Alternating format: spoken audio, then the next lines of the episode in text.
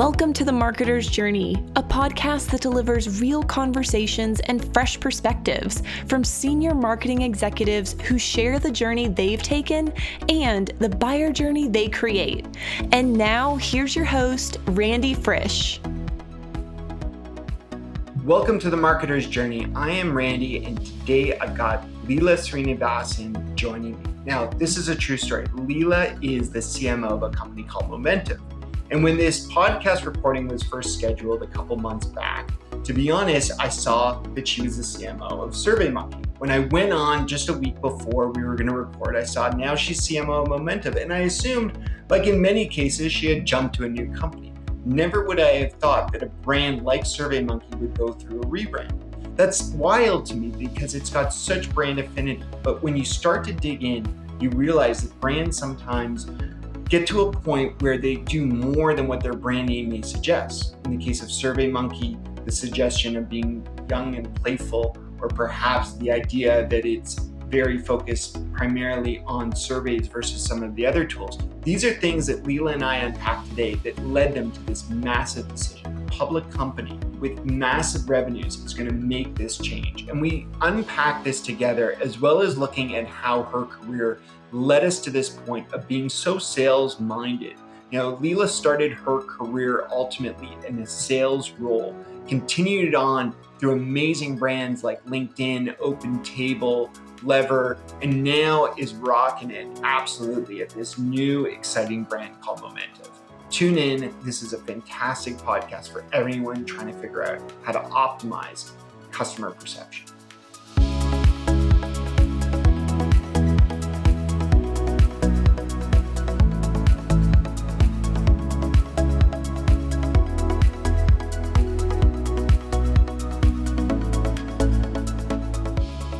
Leela, thanks so much for stopping in and chatting with us. I am very excited to hear about your story, the Momentive story. Let's start there. You are CMO of a company that has amazing heritage in SurveyMonkey, but now has a very brand new name. How did this op first come to you?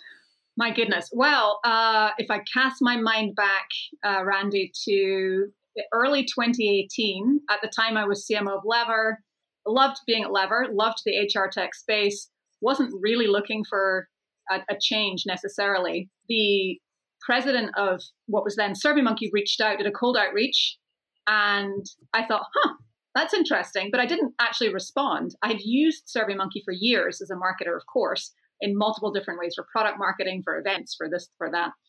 But I didn't associate the type of marketer I was with SurveyMonkey because I had spent time in B2B marketing basically across a few different jobs.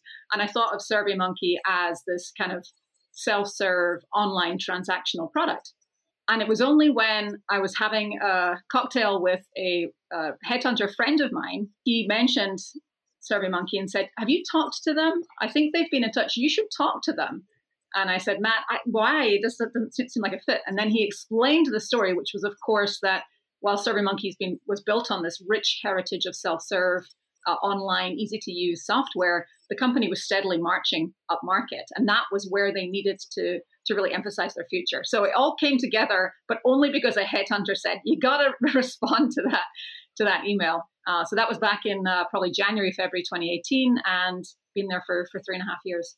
All right, so I already have so many questions for you, Leela, and you know the first one is how often and how intentional is it to be friends with headhunters? Right? As a CMO, you know, I mean, do you seek them out? No question, they're seeking you out with your record, your track record. Companies like Lever, companies, you know, in your case, also LinkedIn, OpenTable. You you have an amazing resume.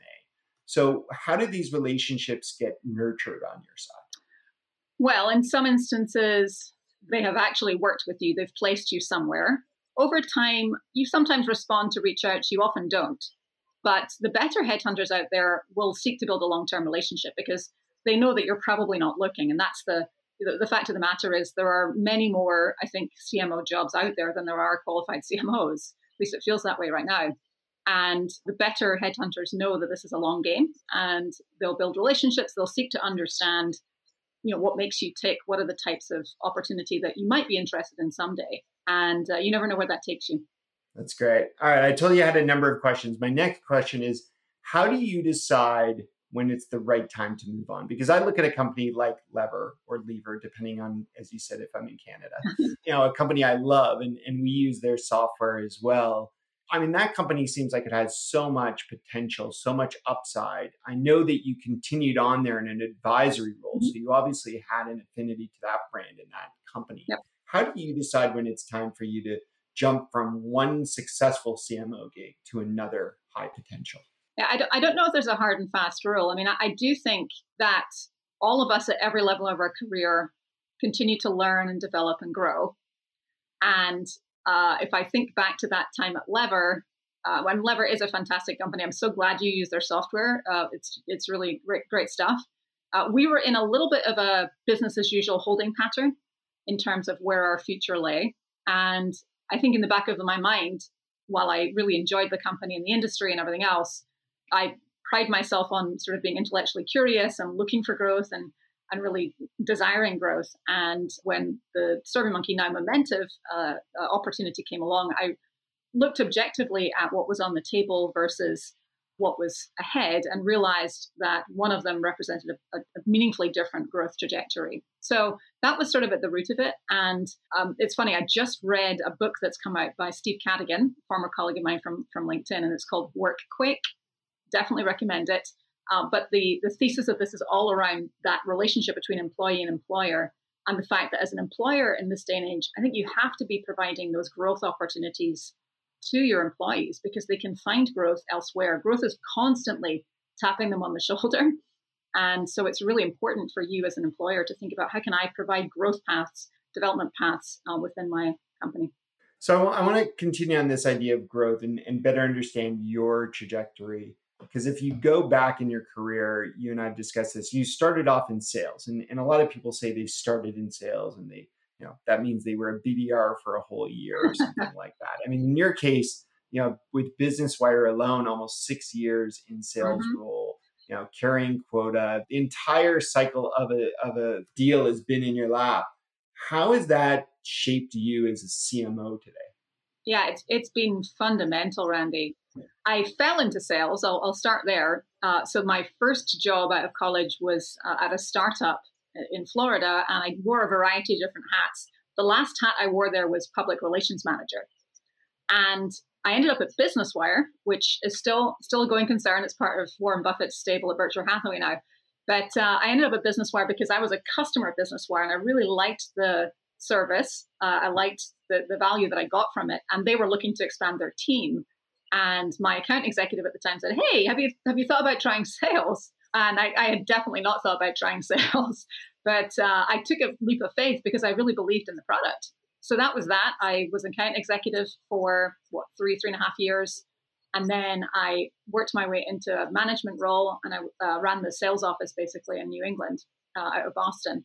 What I think I learned in that journey, first of all, was taking my experience as a customer over to sales was really, really valuable because I was selling to people whose role I had played, even if I'd only done it for a short time. So I had that empathy with the buyer, having been the buyer at one point. And then part two of that is I then took the empathy for what it takes to sell, because selling is uh, can be a really thankless task. It can be a hard task. You're grinding out quarter after quarter. Uh, it's not all glory, right? So I took that understanding of the sales cycle and what it takes to build a good customer relationship into my marketing journey, which, uh, as I mentioned, has really been on the, business to business side um, throughout. Although I've worked with a number of companies that are marketplace like and have more of a consumer angle to them. So I think it all connects together. I don't think I'd be as strong a marketer if I hadn't spent that time in sales. Gotcha. So if, if we fast forward through your career to these CMO opportunities you've had both with Lever and now today, you know, with Momentive, which we'll talk a little bit more later in terms of that rebrand, but SurveyMonkey, when you think about that sales hat and the sales people in your organization, how have you structured your relationship either with the you know sales leader mm-hmm. or even BDRs and AEs? You know, I understand. I would understand you've got that traditional sales model with you know a B two B enterprise type of sale. How have you structured your role specifically as it relates to those sellers? Yeah, I think I've tried to stay close to them as much as is possible and certainly have my team be really close to them. I'll give you a couple of examples. Back at Lever, we had a period where we actually didn't have a head of sales for um, probably six or more months. And so what happened was the executive team divvied up that responsibility. And so I find myself working really closely with our director of sales for SMB and corporate. So that meant that a handful of us, myself, my director of demand gen, the sales ops guy, the marketing ops gal, and this um, sales director and his sales lead, we had a stand up every morning where we got in a room and we looked at the funnel and we looked at where things were getting stuck. We looked at whether SLAs were on track. Uh, I think the the SDRs in the, the main room next door were probably sitting there waiting to get that ping in Slack of, hey, what's going on with deal X? Um, but it was sort of taking that partnership mentality and really looking together at the funnel and where things were breaking down. So that was kind of like one example at Lever. At Momentive today, uh, we work really closely with the sales team and uh, do a lot of work around our uh, pipeline targets in general. So we have a pipe gen council that meets once a week, and that includes our chief sales officer and a few other sales executives. Again, a couple of couple of marketing folks, and we run through a range of topics. Uh, but the goal is really to help the teams get unstuck where things are are getting stuck, and sometimes you know that might be because the team needs more enablement or needs uh, help really delivering the message sometimes it might be that there's a you know a, a, different type of sales training issue. Sometimes we might find that leads are not flowing properly. So there are, are all these different problems that can spring up throughout that customer life cycle, if you will. And I think the key is working together to figure out what the blocks are and then knocking them down together. That's great. Great guidance, great advice. Leela, we're going to keep you around. We'll take a quick break to hear from our sponsor and be right back on the marketer's journey. Want to improve the buyer journey for your customers and your prospects? Look no further than our presenting sponsor, Uberflip. Named a leader in content experience by G2 and a leader in content activation by Forrester, Uberflip will help you accelerate every buyer journey by creating bingeable experiences that will allow your prospects to consume more content faster.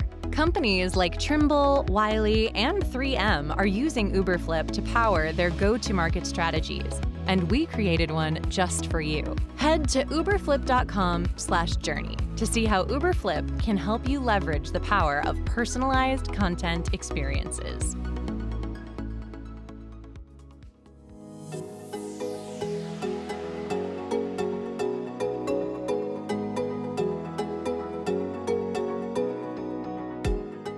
One of the things chatting there with Leela is really thinking about what connection do you have with the sales organization? Now, in her case, she had this amazing experience at the beginning of her career, actually carrying a bag as a sales rep and understanding the role and understanding the type of support that the sales organization needs.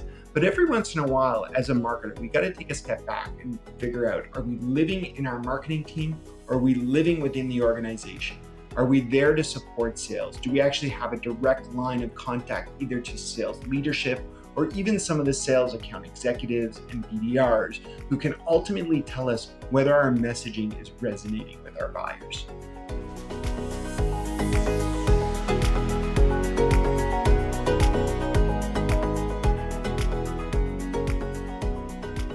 Leela, I want to jump into the big decision that you made or your team made to rebrand this company. Now, I can tell you that I associate going to trade shows and any SurveyMonkey swag I could get was going to be a hit with my kids. Like it was such a powerful brand. Sometimes I even wanted that swag for myself.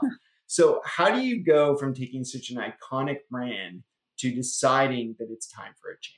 Well, Randy, you partly answered the question yourself because I'm sure your kids are wonderful, but they're not our target audience. so uh, you're right. I mean, SurveyMonkey has been around for 22 years now. It is an iconic brand. Aided brand awareness, you know, it's really high. It's the highest, I think, of any brand I've worked for. And there's still a lot of love for the SurveyMonkey brand. And to be clear, as we've gone through this rebrand journey to Momentive, we're keeping SurveyMonkey as the name and the product um, on the self serve site. But what signs were increasingly telling us was that as powerful as that brand was for that self serve product, it wasn't translating as well to the enterprise. Uh, when we asked buyers and um, potential buyers out there to tell us what words they associated with SurveyMonkey, the brand, they would use words like cute and fun.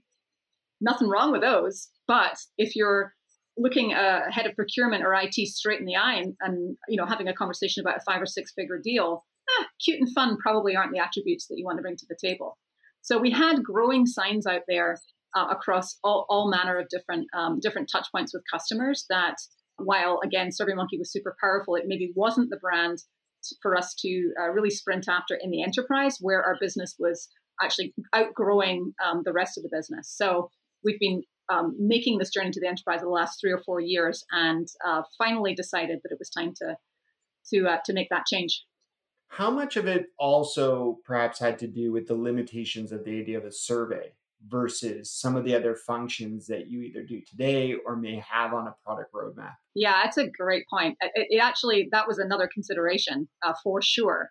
The word survey is too narrow, in fact, for the power and the, the breadth of, of offerings that we have today. So when you look at our portfolio, you'll see that we have uh, solutions for employee experience, customer experience, brand insights, all kinds of things that maybe survey doesn't doesn't exactly connote.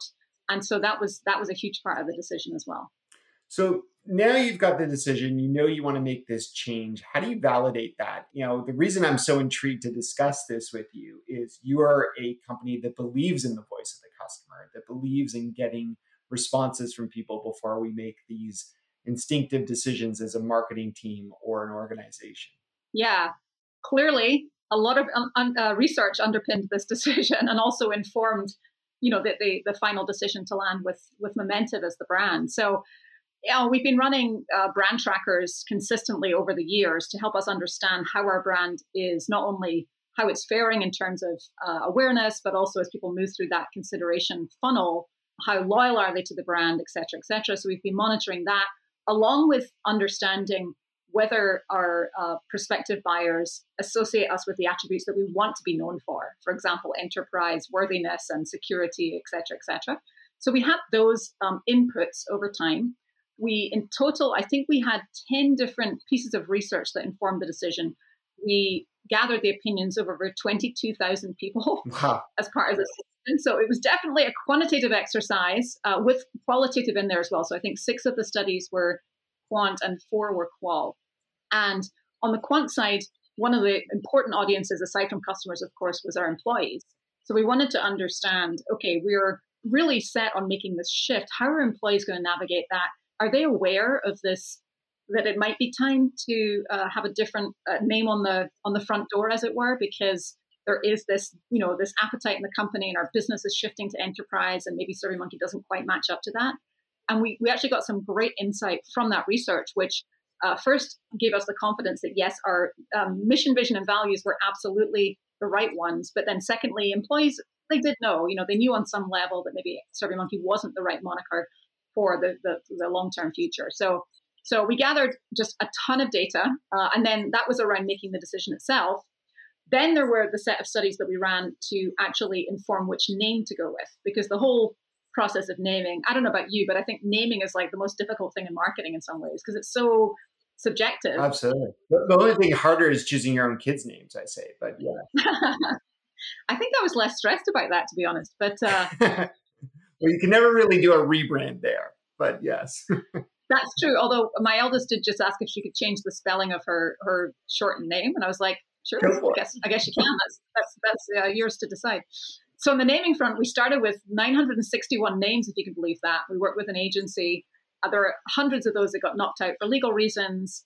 We narrowed it down. We narrowed it down further. I think in the end, we considered 59 uh, independent names um, that had a variety of different ties back to our heritage or ties to the future and where we were headed. And we, we went through a very rigorous uh, monadic study uh, with the top 10 names to just make sure that they were in the sweet spot of, you know, where, where they were on that, that spectrum between self-serve and enterprise and some of the other attributes that we were thinking about. So lots and lots of research and summary, which really shored up our, our decision. So when you when you say 22,000 surveys or people were, were involved in this decision, how long did that process take? from beginning to end. And I'm not talking about the rebrand because that once you go down that road, that's a big undertaking. But just to come to that decision, how long was that process? That's a good question. I mean, the, the rebrand itself and the the guts of the research took place over probably a 15 month period. Uh, but I would argue that the I mean, I mentioned our brand tracking, which is an ongoing um, process that we run. We've been running that for years prior, and so some of those signals informed the run up to the decision of, you know, where our, our awareness remains high, but people's perception of where we add value is starting to detach from from the the journey we're taking. Interesting. You argue years, but you know, I suppose the the textbook answer is 15 months with lots of prior signals. So I want to fast forward a bit. You've now decided to change the name. You've gone through, and, and as I know, you went worked with an agency to help you come up with the name itself, and and the branding and the look and the feel. But let, let's talk about something. You know, I'm always very passionate about the content because I imagine that as you shifted the brand, it wasn't just a different name. It was what do you stand for? How much of your content did you find you were able to use again, or how much of this was almost starting a brand new company in terms of voice and opinion? Uh, thank you for asking that question because you're absolutely right. Most rebrands are not just a fresh coat of paint. Uh, and this one certainly was not. I mean, we've been calling it a relaunch of the company or repositioning of the company. What I will say is there were some pieces that happily we were able to just run with from our prior existence. So whether by dumb luck or just, you know, we, we lucked out uh, in some, some shape or form, in March of 2020, so right before the pandemic, uh, I worked with our chief people officer to roll out our mission, vision, and values for the company. And the timing of that was driven by the fact we'd made a couple of acquisitions the year before of other companies that had their own value sets. And we basically wanted to, to knit those together into one set of values across our team of now, what's now almost 1,500 people. Um, so we had rolled those out in March 2020. And as we thought about this rebrand, we realized that you know those things were, were basically unchanged. Our vision is to raise the bar for human experiences by amplifying individual voices. So you know that is unchanged. It is very much at the core of, of what we do. Our values again were you know that those are the guidelines. Who we are as a company hasn't shifted. But the way we tell our story absolutely shifted. So prior to uh, this rebrand we were largely going to market with these three product pillars. So we talked about uh, the products that we had in surveys, the products that we had in customer experience, and then the set of uh, market research products. What we did with the rebrand was try and think instead through the lens of the customers and the, the solutions that we were offering, the problems that we were solving for them. So that led to us telling a story around five different solutions categories that map to these pain points and challenges that customers are, are facing. And then within that, when you click, there's over 40 different solutions, individual solutions that map into that. So that was a big part of the story. Um, our new uh, URL is momentive.ai. That was a big part of the story because of all the things that people associate SurveyMonkey with, our research showed it's true that maybe innovation wasn't necessarily front and center. And in fact, over 22 years and billions of responses, there's actually a lot that the company's done with AI and machine learning to uh, build models that really help our customers ask um, better questions and get higher quality responses as they were gathering research. So that was a big part of the story. And then the last thing is DEI, diversity, equity, and inclusion, has always been important to us. But with this rebrand, we took the opportunity to really dial that up, and hopefully that comes through when you when you take a look at our website. That's great. I want to just for one last moment here dig in on you hit on these five ways that people think of of having a solution powered by Momentive, and and I've got the website up in front of me. It's market insights, brand insights, employee experience, customer experience, and product experience. I'm curious, I mean, that's a lot of different strategies to power. And as you said, you know, this wasn't just a rebrand, this is a relaunch. Did you structure mm-hmm. your team across those different ones, or was this product marketers trying to manage multiple different positions and solutions? Yeah, it's a good question. I think we're, in, in all honesty, we're still thinking through how do we set up the team for the future. Those solutions categories do map into those products that I mentioned. So it's maybe not as abrupt a shift internally, because you can imagine behind customer experience sit a set of solutions um, headlined by GetFeedback, which has long been our, our customer experience management uh, prime solution. When you talk about brand and market insights, that maps to the world of market research that we talked about before. But what we've tried to do is put the actual solutions in the language of the, the challenges that customers trying to trying to knock down. So that's where I think the the key is uh, really in making that transition to into the language of the customer so that they can find the thing they're looking for. That's great. Really interesting how you're approaching this, Leela. We're going to take a short break and we'll be back with some rapid fire questions right after this break.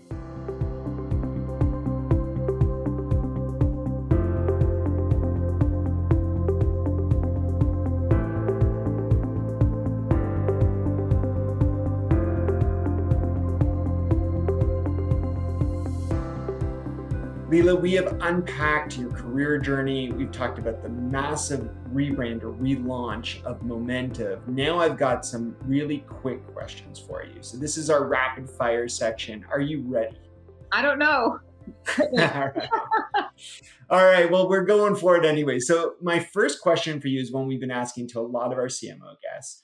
As you think about someone rising the ranks, should they focus on being a marketing specialist or marketing generalist? Oh, I think it depends on the size of the company, right? If you're a smaller company, I think there's lots of opportunity to be a generalist. Um, if you're a larger company, I think you can you might want to specialize and build some real skills. But overall, going back to what I said earlier, learn. Make sure you're finding paths to learn. That's great advice. All right, next one for you here. What's one thing you wish marketers would do more of? Market themselves.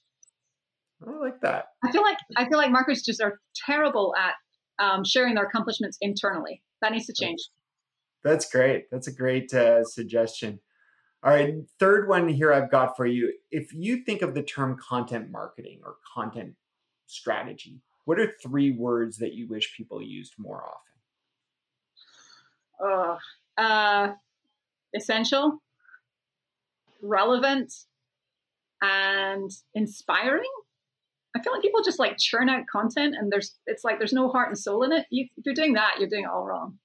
I like I like that last one. You saved it. You saved it, or it came came from inspiration. All right, last one here for you before we start to wrap up. But you know, you, we talked a lot about this rebrand uh, that you did at SurveyMonkey, becoming Momentive. What's one piece of advice you give to people who are struggling with their current brand? Ooh, uh, let's see, struggling with your current brand, uh, listen to your customers. You got to understand, you know, you might have internal struggles, but it's just really, really un- important to understand what your current and your prospective or future customers think of that brand. So there are, there's plenty of technology in the market to help you do that. Yeah, I, I think you know one very well. Uh, all right, we got one last one for you just to tie this all back to a journey. We've talked again about your career journey, the buyer journey. When you mm-hmm. think about taking breaks from work, where's your next personal journey going to take you? Oh, that's an easy question. I'm off to Scotland next month, back to my home country to see my parents for the first time in oh, two years. Oh man, that's amazing. It's so unfortunate that so many of us have been held back from those those trips and and seeing people we love. But it's it's great that it's it's a reality now. So that sounds like an amazing way to continue your journey.